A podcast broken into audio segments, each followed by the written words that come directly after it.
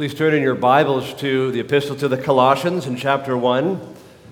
Colossians chapter 1, about midway through your New Testaments. Colossians chapter 1, we've been in a series in the book of Colossians for a little over a month now. The past few weeks we considered a very well-known passage in verses 15 through 20, referred to often as the Christ hymn. It's all about who Jesus is, as the firstborn of creation, as the preeminent one. And we finished that series, our Advent series, last week. We continue on, though, in our series in Colossians this morning, looking at verses 21 through 23, but I want us to read beginning in verse 19. So we'll read Colossians chapter 1, verses 19 through 23, the focus of this morning's message being on verses 21 through 23. Colossians chapter 1, verse 19. For in him all the fullness of God was pleased to dwell, and through him to reconcile to himself all things, whether on earth or in heaven, making peace by the blood of his cross. And you who once were alienated and hostile in mind, doing evil deeds, he has now reconciled in his body of flesh by his death, in order to present you holy and blameless and above reproach before him. If indeed you continue in the faith, stable and steadfast, not shifting from the hope of the gospel that you heard, which has now been proclaimed in all creation under heaven, and of which I, Paul, became a minister. Let's pray once more.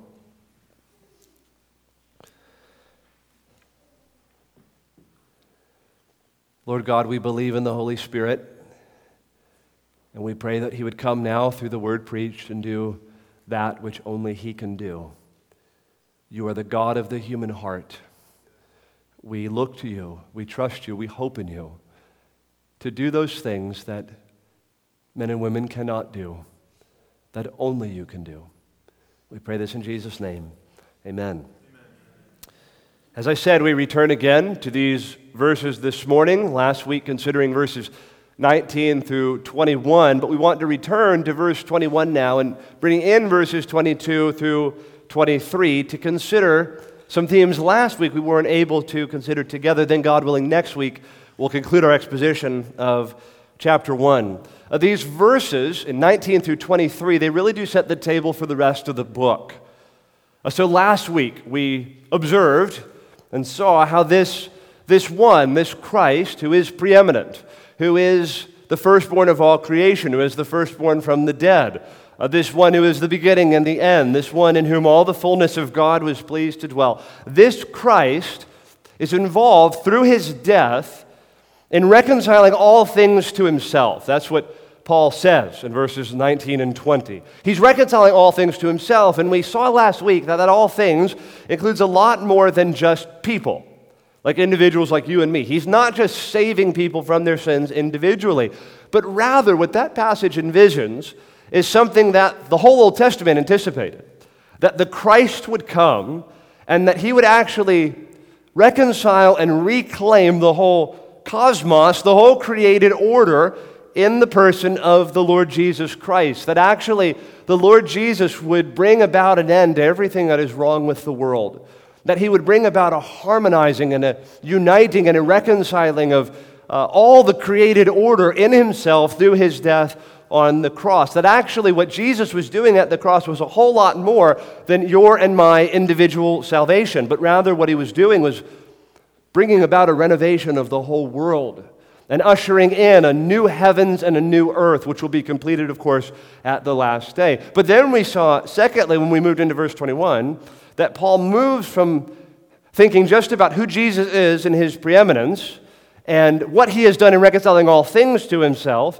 He turns now to address the Colossians, and he says in verse 21, and you individual sinners, you who once were alienated and hostile in mind, doing evil deeds, he has now reconciled in his body of flesh by his death. In other words, this great cosmic work of reconciling all things in himself, Paul is saying, you too, you Colossian Christians, you're part of this work that Christ is doing.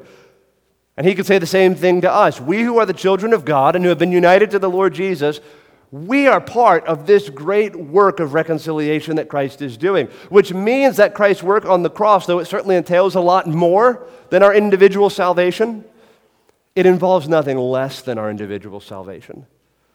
This thing that Jesus is doing in reconciling all things in himself includes us and our individual narratives and our individual sins and burdens and all our baggage and all our regrets and all the things that make us ashamed. He has reconciled us and saved us by his grace so that we too would be part of his redemptive purposes through what he has accomplished on the cross.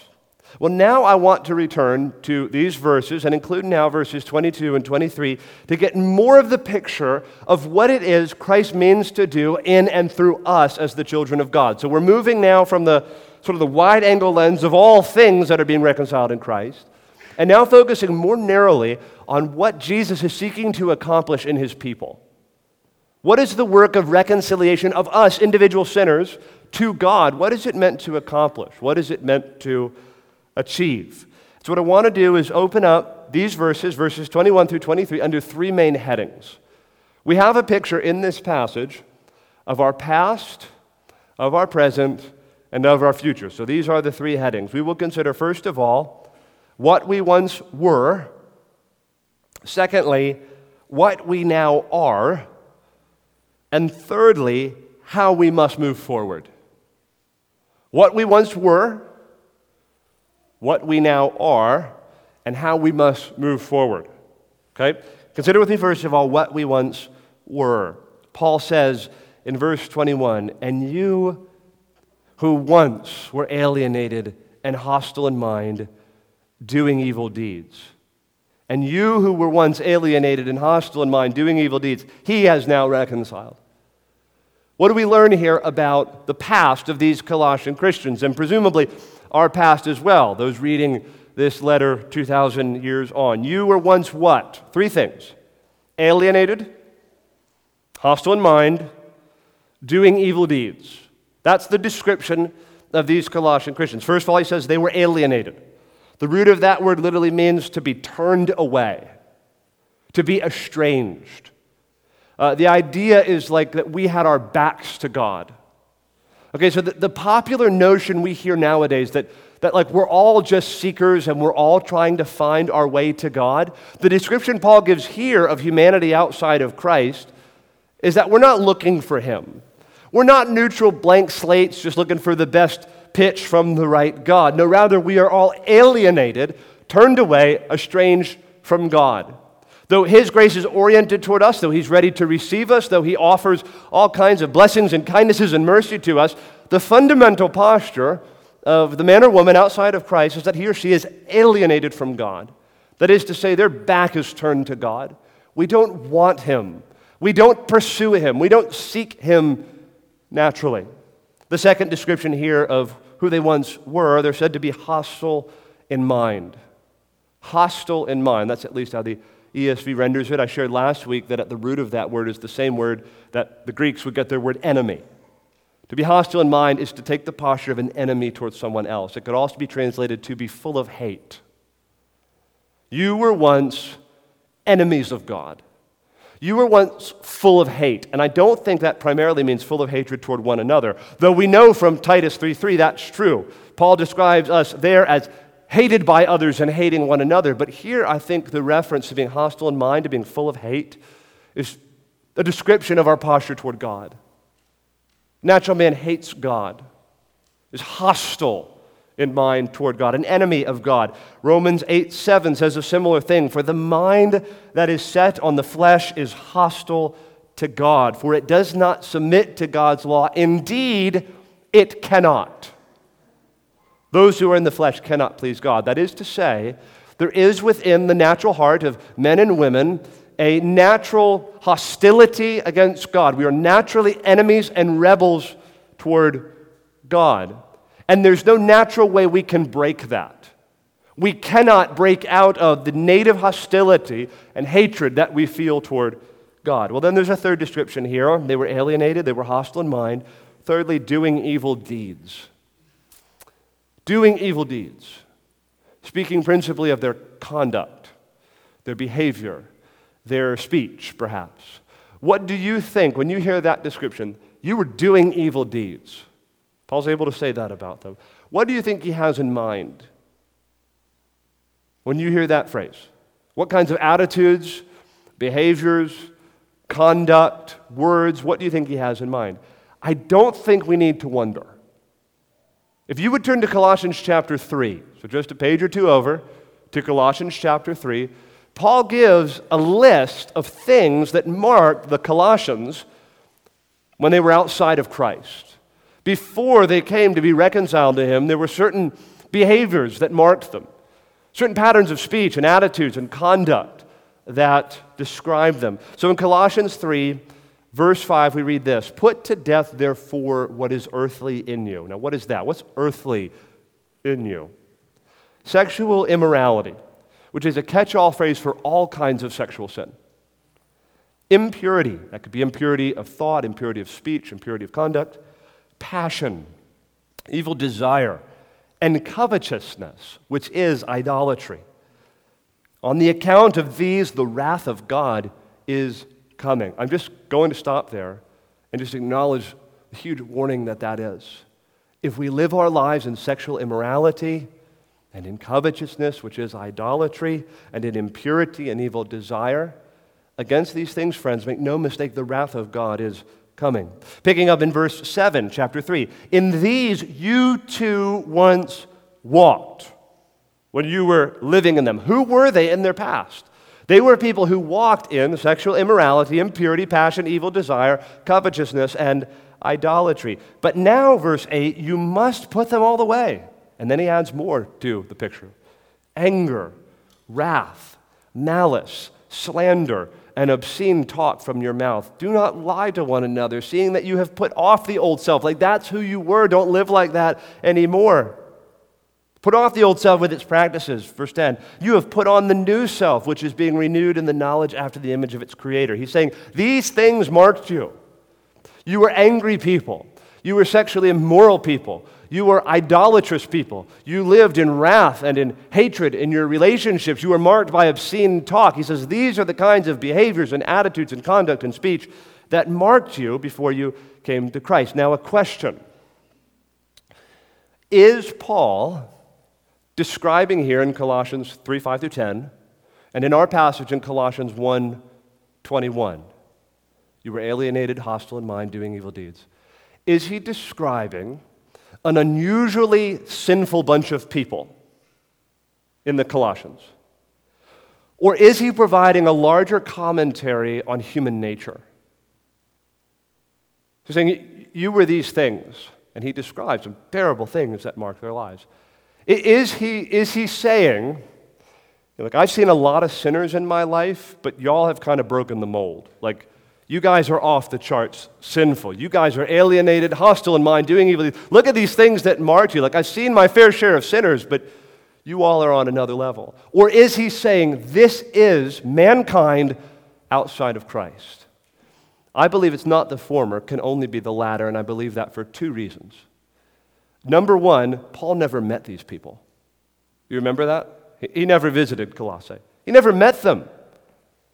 And yet he feels perfectly qualified and at ease to say, I know what you were like before you were reconciled to Christ. You were alienated, hostile in mind, doing evil deeds. I feel confident this description would attach you. Even though I've never met you, I've only heard about you from Epaphras, I feel confident this shoe fits.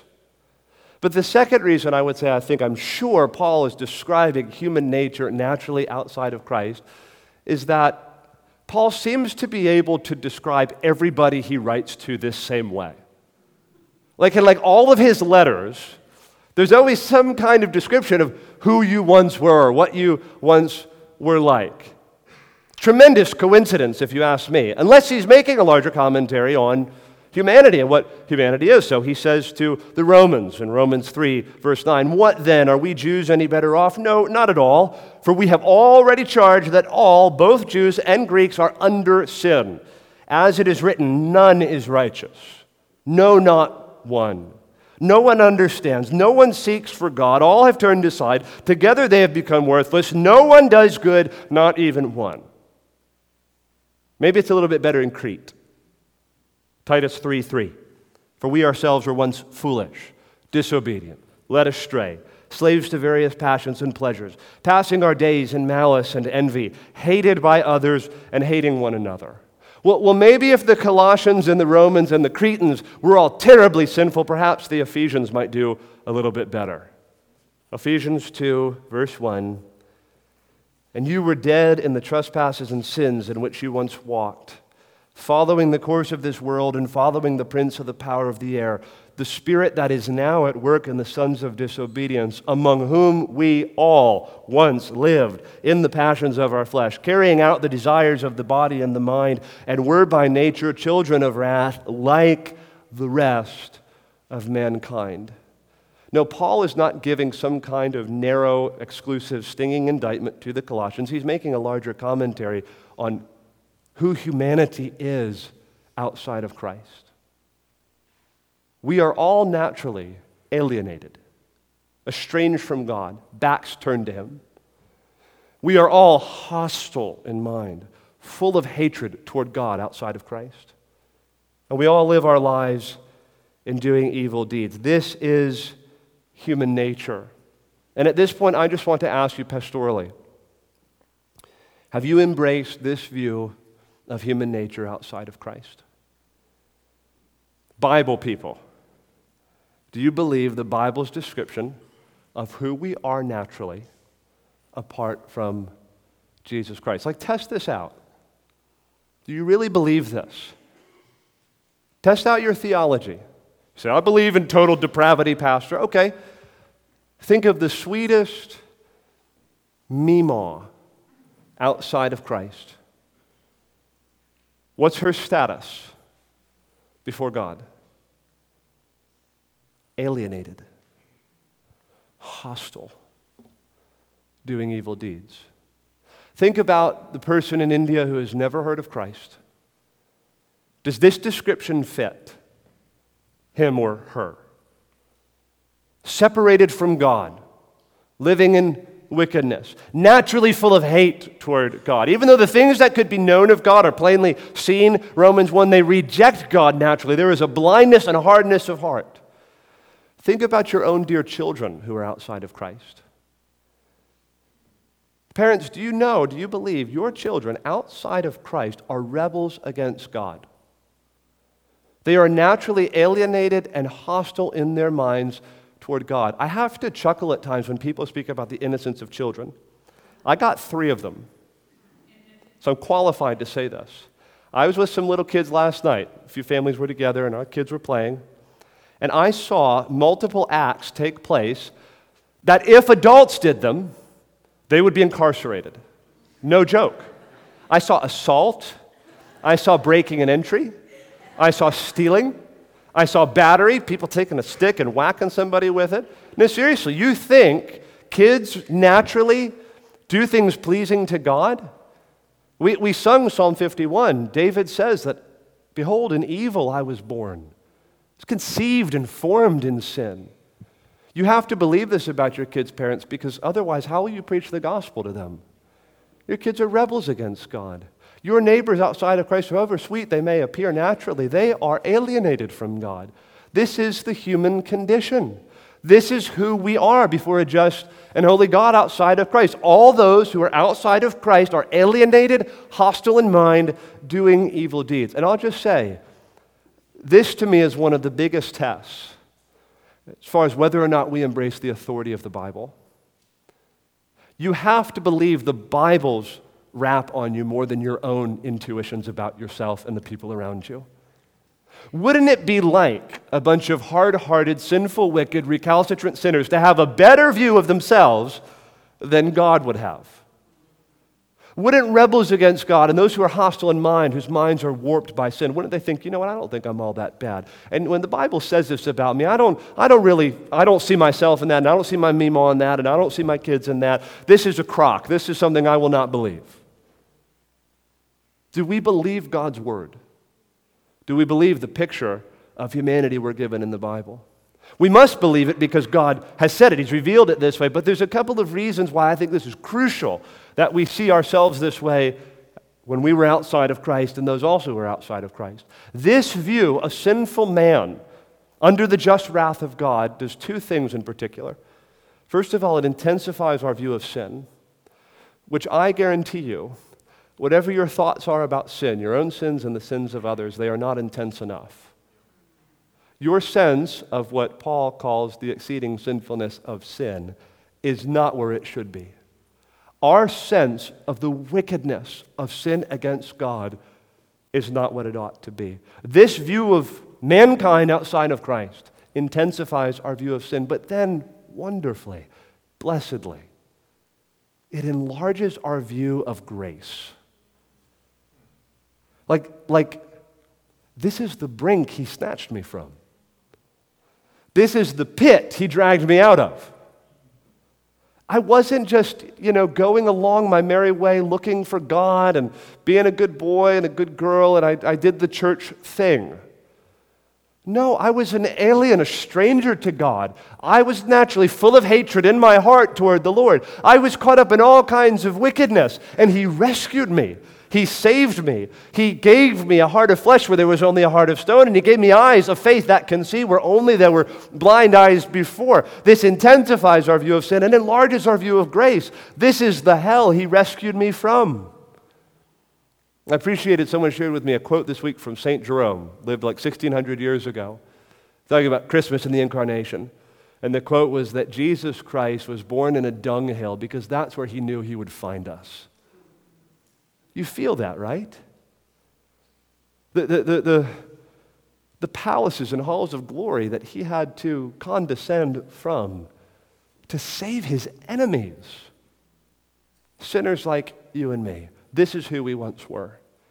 Alienated, hostile in mind, doing evil deeds. But then Paul describes who they now are, who we now are. This is the second point. We've considered who we once were, alienated, hostile in mind, doing evil deeds. Secondly, consider with me who we now are.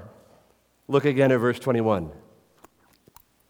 And you who once, no longer. You who once were alienated and hostile in mind, doing evil deeds, He has now reconciled in His body of flesh by His death in order to present you holy and blameless and above reproach before Him.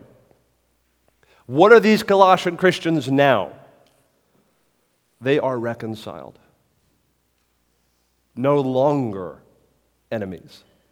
No longer hostile. And that's who you were, but now you've been reconciled to God. You've been reconciled in His body of flesh by His death. Accomplished, objective fact through what Christ has done. Who are you, Christian? You're no longer that one alienated and hostile in mind. You are someone who's been united to Jesus by His death, solely and completely through what the Lord has done. Colossians 2, verses 13 and 14. And you who were dead in your trespasses and the uncircumcision of your flesh, God made alive together with Him, having forgiven us all our trespasses. How did He do it? Verse 14, by canceling the record of debt that stood against us with its legal demands. This He set aside, nailing it to the cross. You hear that?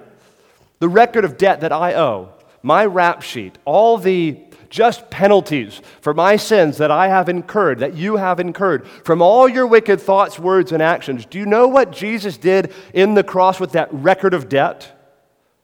That rap sheet that should do nothing but invite the just wrath of holy God forever? We read in verse 14 that Jesus took that receipt and He nailed it to the cross, thereby canceling it. All that I owe by my sin against the holy God, through what Christ has objectively accomplished in His death, it's canceled. It's all gone. Like all my sins that are like scarlet, now washed whiter than snow. 1 Peter 2, verse 24, you know the text, we considered this a few months ago. He Himself bore our sins in His body on the tree that we might die to sin and live to righteousness. By His wounds, you have been healed. He's done it. It's over. Finished. Accomplished. You are, brother or sister, in Christ, reconciled to God, counted perfectly righteous, forgiven and purged of all your sins through what Jesus has done. There's nothing to be added to that. There's nothing to be kind of syncretized with that. It's not Jesus' death plus my works. Through what Christ has done on the cross, your sins are gone. You could sing, my sin, oh, the bliss of this glorious thought. My sin, not in part, but the whole, is nailed to the cross, and I bear it no more. Praise the Lord, O my soul. We are reconciled to God in Christ through what Jesus has done. And he says more. He says that we're going to be presented holy and blameless and above reproach before him, verse 22. That is a reference to what our positional status will be on the last day. So when we appear, we who are the children of God, who have been reconciled to Christ, when we appear before the Lord on the last day, it is said of us that we will appear holy and blameless and above reproach. We who were alienated and hostile in mind, one day will stand before the risen Christ in glory, and the record will be holy. The ruling will be blameless. He'll say they're above reproach. There's no offense that can be brought against them. These are my children. These are those who have been united to my Son. They are right with me, reconciled to me, holy and blameless and above reproach in my sight. Now I ask you, that's where this is headed. That's what's been accomplished. I will be holy and blameless and above reproach on the last day. Now, how did that come about, do you think? The text doesn't exactly say. There's two options I see.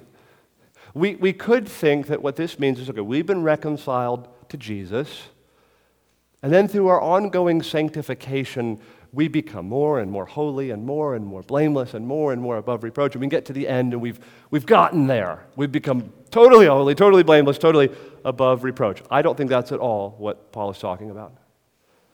I think he's talking about a positional status that is ours purely and totally and only through virtue of our union with Christ.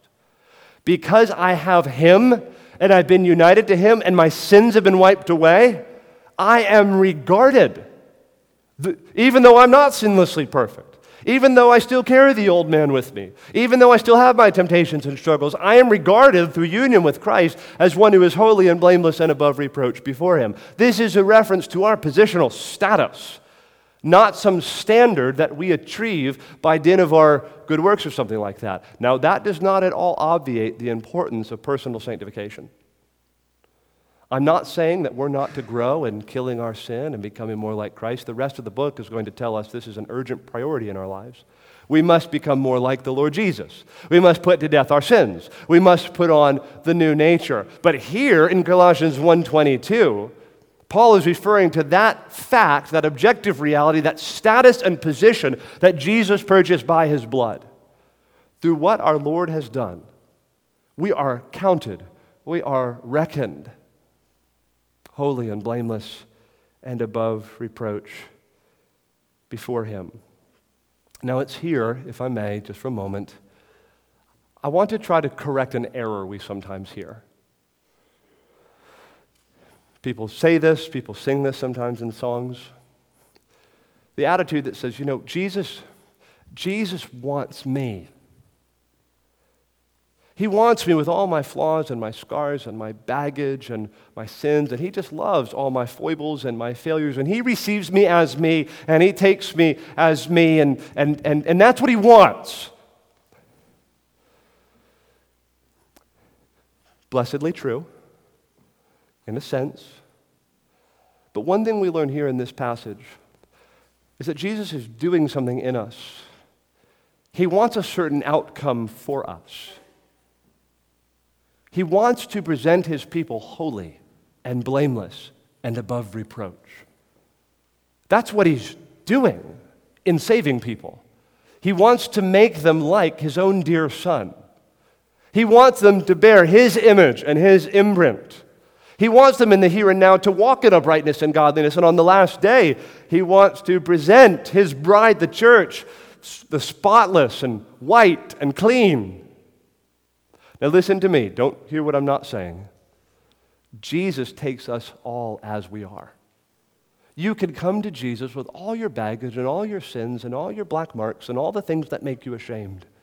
He takes us as we are. He says, come to me, all you who are weary and heavy laden, and I will give you rest. Come to me. Come to me. You don't have to clean yourself up or undergo some kind of moral renovation and renewal if you want to come to Jesus Christ. He takes us as we are, but what I want you to see is he doesn't leave us as we are. He wants to present us holy and blameless and above reproach. Therefore, we should love holiness. We should want blamelessness. We should aspire to be above reproach because this is what he's doing. This is what the Lord wants. He wants children who will stand before him in peerless holiness and perfection and bright godliness and Christ-likeness on the last day. Yes, he will receive any of you who come with all your sins and all your baggage, and he'll walk with you, and he'll disciple you, and he'll help you to grow. And little by little, he'll help you to put your sin to death, make you more like his son, and on the last day, through what Jesus has done, all the sins, all the spots, all the wrinkles will be gone, and you will appear before him. Think of this, blameless, perfect, above reproach. Who we once were, who we now are. Thirdly and finally, consider with me how we must move forward. So Paul tells the Colossians, you were alienated, hostile in mind, doing evil deeds. Now you're reconciled through the cross, through what the Lord has done. And he has secured for you the status of holiness, blamelessness, being above reproach on the last day. Well, what does that mean for how I move forward? How I walk into the future. What's the implications for me now? And in a sense, the rest of the book opens up these implications. As one who has been reconciled to Jesus Christ, the Son of God, what does that mean for my life? The rest of the book is going to be about that. We get a bit of it here in verse 23. It says, you've been reconciled to God, you'll appear holy and blameless and above reproach before. In verse 23, if indeed you continue in the faith, stable and steadfast, not shifting from the hope of the gospel that you heard, which has been proclaimed in all creation under heaven, and of which I, Paul, became a minister. It's an interesting word, verse 23, if. If you are reconciled, you will appear holy and blameless and above reproach before him, if you continue in the faith. Is this a condition that's being supplied? Like a condition we must meet. And does this condition, if it is a condition, does it jeopardize the outcome of Christ's death and our reconciliation to him? And does it make salvation a matter of performance, of my good works? Okay, let's start with this. Verse 23 is a true and sincere condition.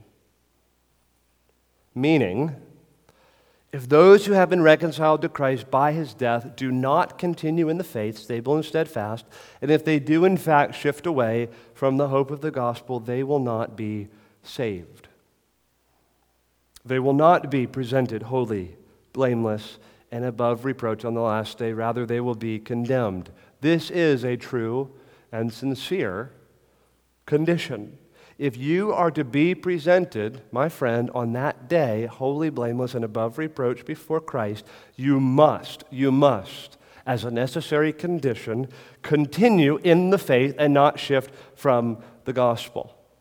Now, that might sound a little disorienting to us who believe, as we do believe, in justification by grace alone, through faith alone, in Christ alone, to the glory of God alone. We believe that. Our souls depend on that. Nothing in my hands I bring, simply to thy cross I cling. We are not saved on our own merits, but yet you hear that here's a condition that apparently I need to meet if I'm going to pass muster at the last judgment. Well, just know Paul is not saying anything unusual here. Like, this is not an obscure or peculiar thing he's saying in Colossians 1, 23, the Lord himself said in Matthew 24, verse 13, but the one who endures to the end will be saved. In other words, endurance, perseverance, is a condition to final salvation. The writer to the Hebrews in Hebrews 3, 13 through 14 says this, but exhort one another every day, as long as it is called today, that none of you may be hardened by the deceitfulness of sin.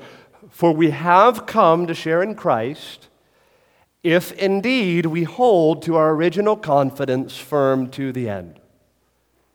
We have come to share in Christ, if we hold our confidence firm to the end. And then, of course, there are the panoply of texts that talk about the need for holiness in the Christian life. Hebrews 12:14 speaks of a holiness without which no man will see the Lord. In other words, no holiness, no heaven. James 2 speaks of faith that is without works being dead and unable to save anyone. Peter in 2 Peter 1 verse 10 tells us to be diligent to confirm our calling and election, and tells us there are qualities we must possess if we are to be granted entrance into Christ's kingdom. Friends, make no mistake, the Bible all over the place supplies genuine conditions that must be met for final salvation. You, Christian, must be holy. You must give yourself to good deeds. You must persevere in the faith. These are genuine conditions, and if they are not met, we will not be saved. In our text in Colossians 1:23, Paul says, we must indeed continue in the faith, stable and steadfast, not shifting from the hope of the gospel that you heard. This is a sincere and genuine condition. Okay. Let a breath out. Having said all of that, I want to say something about how we, as the people of God, are to hear these types of conditions. How are we to hear them and experience them? What's their bearing on our lives and our walk with Christ? How are we to conceive of them as Christian people? What is Paul's tone in Colossians 1:23? You have been reconciled. You will be presented holy and blameless before him if you continue in the faith. What's his tone? How shall we read a condition like this, and how should it hit our ears? The answer to that question, I think, when you have texts like these presenting these kind of conditions, it depends on the audience. Okay, so for hypocrites and fakers and for false Christians, the Bible says there's going to be a lot of those kinds of people. They fake an attachment to Christ, or they think they have attachment to Christ, but they never really turn from their sins and put their faith and trust in him. For hypocrites, for fakers, for false Christians, these kinds of conditions should fill you with dread and should serve as a fearful but gracious warning. So those who are just pretending or going through the motions, haven't really repented and turned from sin, haven't really put their faith in Christ, aren't really following after Jesus, these conditions should serve as a prod to real repentance and faith in Christ and following after him. You hear a warning like this. Apparently, Jesus expects that if I'm truly a Christian and truly reconciled to him, I would continue in the faith, that I would be stable and steadfast, that I would not shift away from the gospel, that I would walk in holiness, that I would live a certain quality of life that extends from a reconciled relationship with Jesus, and I don't see any of that. This should serve as a warning. You're not a Christian. What you need to do is to fly to Christ in repentance, turn from your sins and believe on him and follow him for the first time. And then you can thank God that you heard such a condition and such a warning as this. Now that said, it's a different response, a different reaction, a different tone I think Christians are meant to hear when they hear a condition like this. And remember, in our text, Paul is writing to a group of Christians that he has concluded are, in fact, reconciled to Christ. How are we who are following Christ, who have turned from our sins, believed on the Lord, who are the genuine children of God, how are we to hear a condition like this, and what effect should it have on us? Okay, I think Christians should not hear a condition like this as a reason to doubt, but rather, we should hear them as prods to ongoing faithfulness. So I hear this condition. Reconciled to Christ, you'll be presented holy and blameless on the last day. if you continue in the faith, stable and steadfast, not shifting away from the gospel. How am I supposed to experience that and hear that? It's not to cause me to doubt if I'm a true child of God. It's to serve as a prod to ongoing faithfulness. Here's what I mean. I have been reconciled to God in Christ, and I am living now as one who has been reconciled to God. I'm living this out, and I want to live this out, and I know I must live this out if I am a true child of God, and if I've been reconciled to the Lord. It functions somewhat like this. You know, in the book of Hebrews, you have certain warning passages, like warning about falling away and things like that. We have one in Hebrews chapter 10. You could turn there if you want, or you can listen as I read it. I'll read it slowly and carefully. Hebrews chapter 10, verse 35. Listen to what the writer to the Hebrews says. He says, therefore, we, referring to we who are Christians, do not throw away your confidence, which has a great reward, for you have need of endurance, so that when you have done the will of God, you may receive what is promised. So you are a child of God, but you have need of endurance. For we read this, verse 37, yet a little while, and the coming one will come and will not delay, but my righteous one shall live by faith. And if he shrinks back, my soul has no pleasure in him. And then the writer to the Hebrews says this, but we are not those who shrink back and are destroyed, but we are those who have faith and preserve our souls. In other words, he's saying the Bible does give severe warnings to those who shrink back, but that's not us. We're Christians. We've been reconciled to Christ. We are not those who shrink back, but no, we're the ones who persevere and endure to the preservation and saving of our souls. In Hebrews 6, after issuing a severe warning about falling away, the writer to the Hebrews says in verse 9 a similar thing.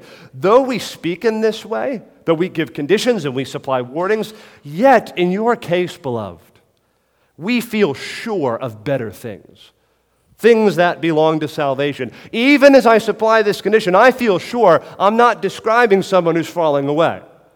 No, I'm convinced you're the children of God. This should be cause for your ongoing faithfulness and endurance and perseverance. This isn't who we are, brothers and sisters. We don't shrink back. We don't give up our faith.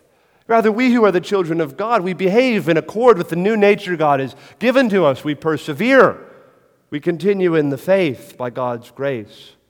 In other words, I think the writer to the Hebrews and Paul is saying, Christian, be who God has made you to be. Live in accord with the new nature that God has given you. Those who are truly reconciled to Christ are those who continue in the faith and persevere to the end. They will do it. Those who have been united to the Lord Jesus, they continue. They don't shift away from the gospel. They remain stable and steadfast. That's Paul's attitude in his letter to the Colossians. He says, and you who once were alienated and hostile in mind, doing evil deeds, verse 22, he has now, it's accomplished, it's done. You have been reconciled in his body of flesh by his death in order to one day present you holy and blameless and above reproach before him. If indeed you continue in the faith, stable and steadfast, not shifting from the hope of the gospel that you heard. In other words, I do not believe Paul is stating a tenuous kind of condition here. I don't think he's saying you can lose your salvation. I don't think he's saying, well, yes, you have been reconciled to God, but we'll see if it sticks. He's not saying that. He's saying all those who have been reconciled to God, they will continue in the faith, stable and steadfast. They won't shift away from the gospel because that's what reconciled people do. He's saying, here is what you are. You are reconciled. And here's what you will be through what Christ has done. You will be holy, blameless, and above reproach. These are sure and settled, accomplished facts about you, secured not by anything you did, but by the death of the Son of God. And here's what must happen between now and then. You must walk by faith. You must hold fast to the gospel, and you will make it there. Paul is stating the necessary and sure condition that will be fulfilled by the Colossian Christians to ensure final blamelessness before Christ on the last day. So Paul is not here casting skepticism on their salvation. Like, have you really been reconciled. He's saying, no, this is the course that true reconciliation to Christ will take, faithfulness to Christ, persevering unto the end. I don't think he is introducing any doubt about the authenticity or quality of their faith. In fact, I know he's not. Because just a few verses later in Colossians 2:5, he says, "For though I am absent in body, yet I am with you in spirit, rejoicing to see your good order and the firmness of your faith in Christ." He's not saying, well, let's see. Heads you make it, tails you don't. He's saying, no, I'm convinced of something better about you. Christians, we are reconciled to God, and we will one day be presented holy and blameless and above reproach in him. And part of the necessary condition that God is pleased to bring about for all those who are reconciled in him is that we will continue in the faith, stable and steadfast. We'll walk with God. We'll follow him. We'll persevere unto the end. I tried my best this week to think of an illustration that would capture what it is that's going on here. This is the best I could come up with. Have kids. My daughter, Camden. Okay, I could say, in a similar fashion, like what we have in verse 23, that Cammy will continue to be my and Jenna's daughter if she continues to reflect our DNA and bears the physical traits of being our child. If you see Cammy, she is unmistakably Jenna's daughter. I don't see so much of me, which is good for her, in Cammy. But if I said to her, she is my daughter, will continue to be my daughter if she reflects our DNA and continues to bear the traits of her mom and dad. Now, am I saying that if we discover down the road that she doesn't have either of our DNA and that she doesn't bear the traits of her parents, that she is no longer our child? No, that's nonsense. It would mean she never was our child. If she doesn't have our DNA, something went wrong at the hospital. We got the wrong kid. She's not our child, right? If I stipulate as a condition of Camden remaining my daughter that she must have my DNA, maintain my DNA throughout her life, am I stating some kind of tenuous, wishy-washy kind of condition that she may or may not meet? Or am I saying, if she is my child, this is what happens for all those who are the children of Alex and Jenna? Similarly, I think that's how this condition works.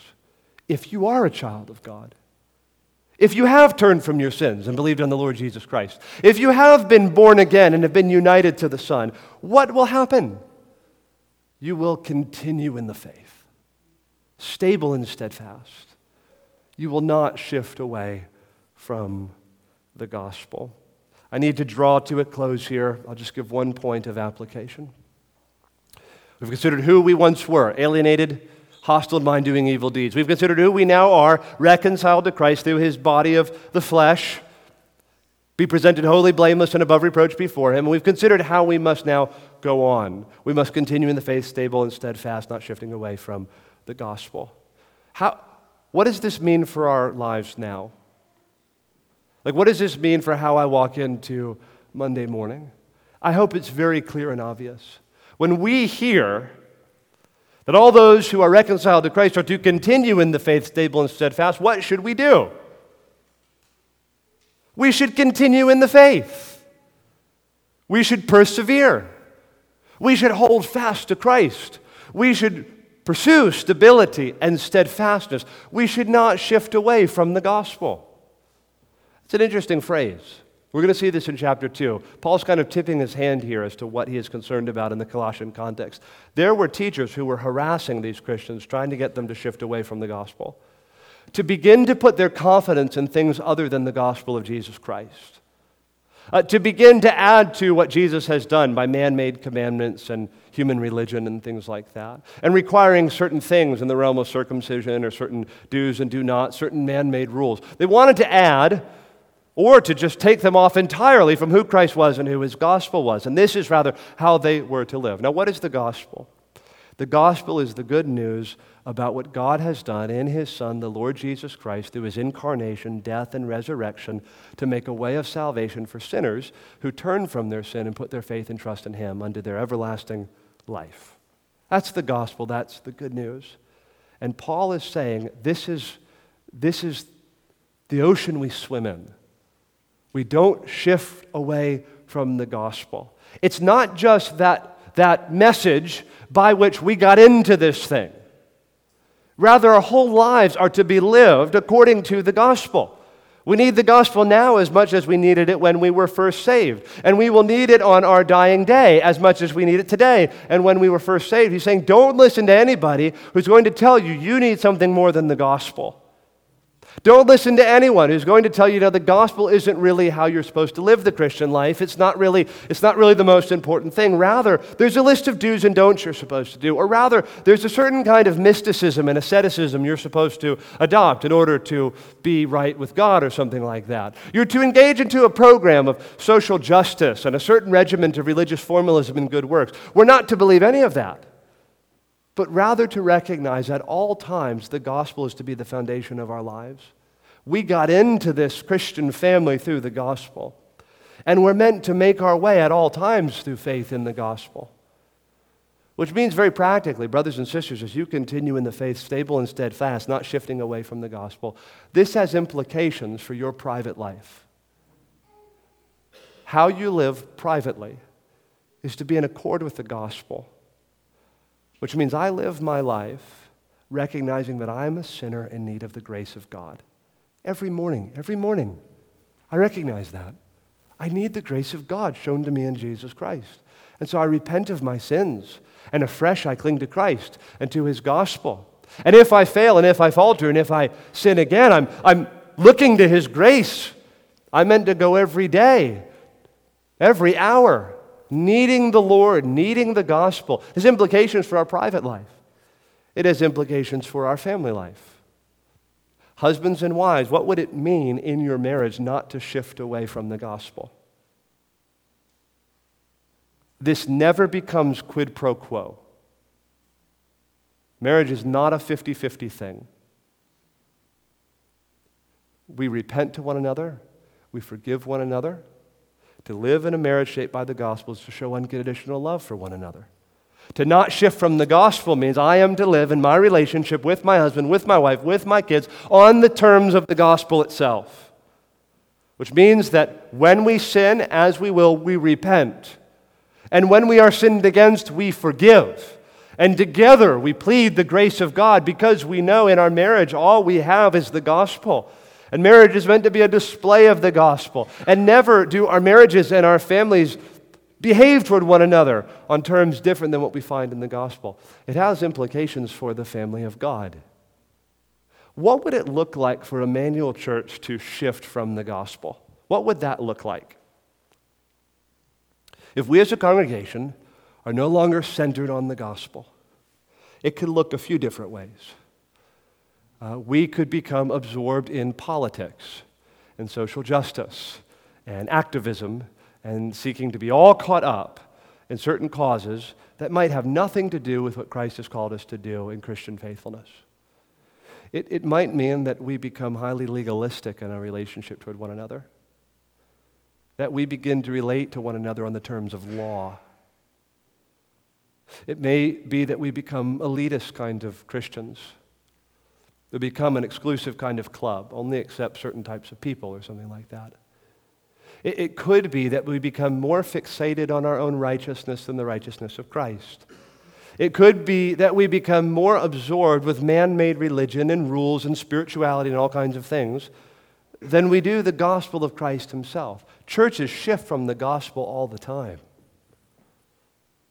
What it would look like for Emmanuel not to shift from the gospel is that we would prize and treasure the gospel in our gathering Sunday by Sunday, that we would not stop confessing our sins in our worship gatherings, that we would not stop singing about the grace of God shown to us in Christ, that we would not stop preaching the gospel. This can happen to churches. We can shift from the gospel. But brothers and sisters, together in our communal life as the people of God, we're to hold fast to the truth. We're to hold fast to Christ. We're to pursue stability and steadfastness in the things of God. We're to hold fast to the gospel, which means we must always treat one another and receive one another and love one another on the terms of the gospel. Your brother or sister sins against you. It is not a Christian option to hold a grudge against them. It's not a Christian option to withhold affection from them. It's not a Christian option to withhold forgiveness. Why? Because we're gospel people. It's not that we just believed that message one day back there and now we're doing our own thing. Our whole lives are shaped privately, in our families, in our church, by the gospel of the Lord Jesus Christ. And as reconciled people, we're meant to live on gospel terms toward one another. This has implications for your dying day. You will need the gospel of the Lord Jesus Christ then as much as you ever needed it. When our eyes close in death, when we draw our final breath, you will not have graduated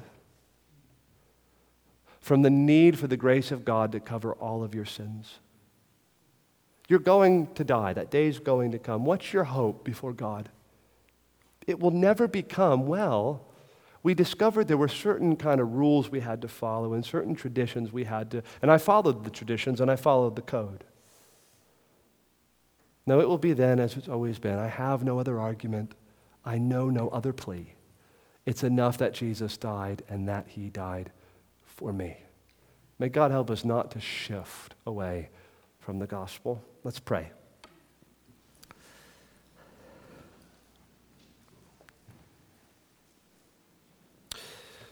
Our Father in heaven, we thank you that as you looked upon your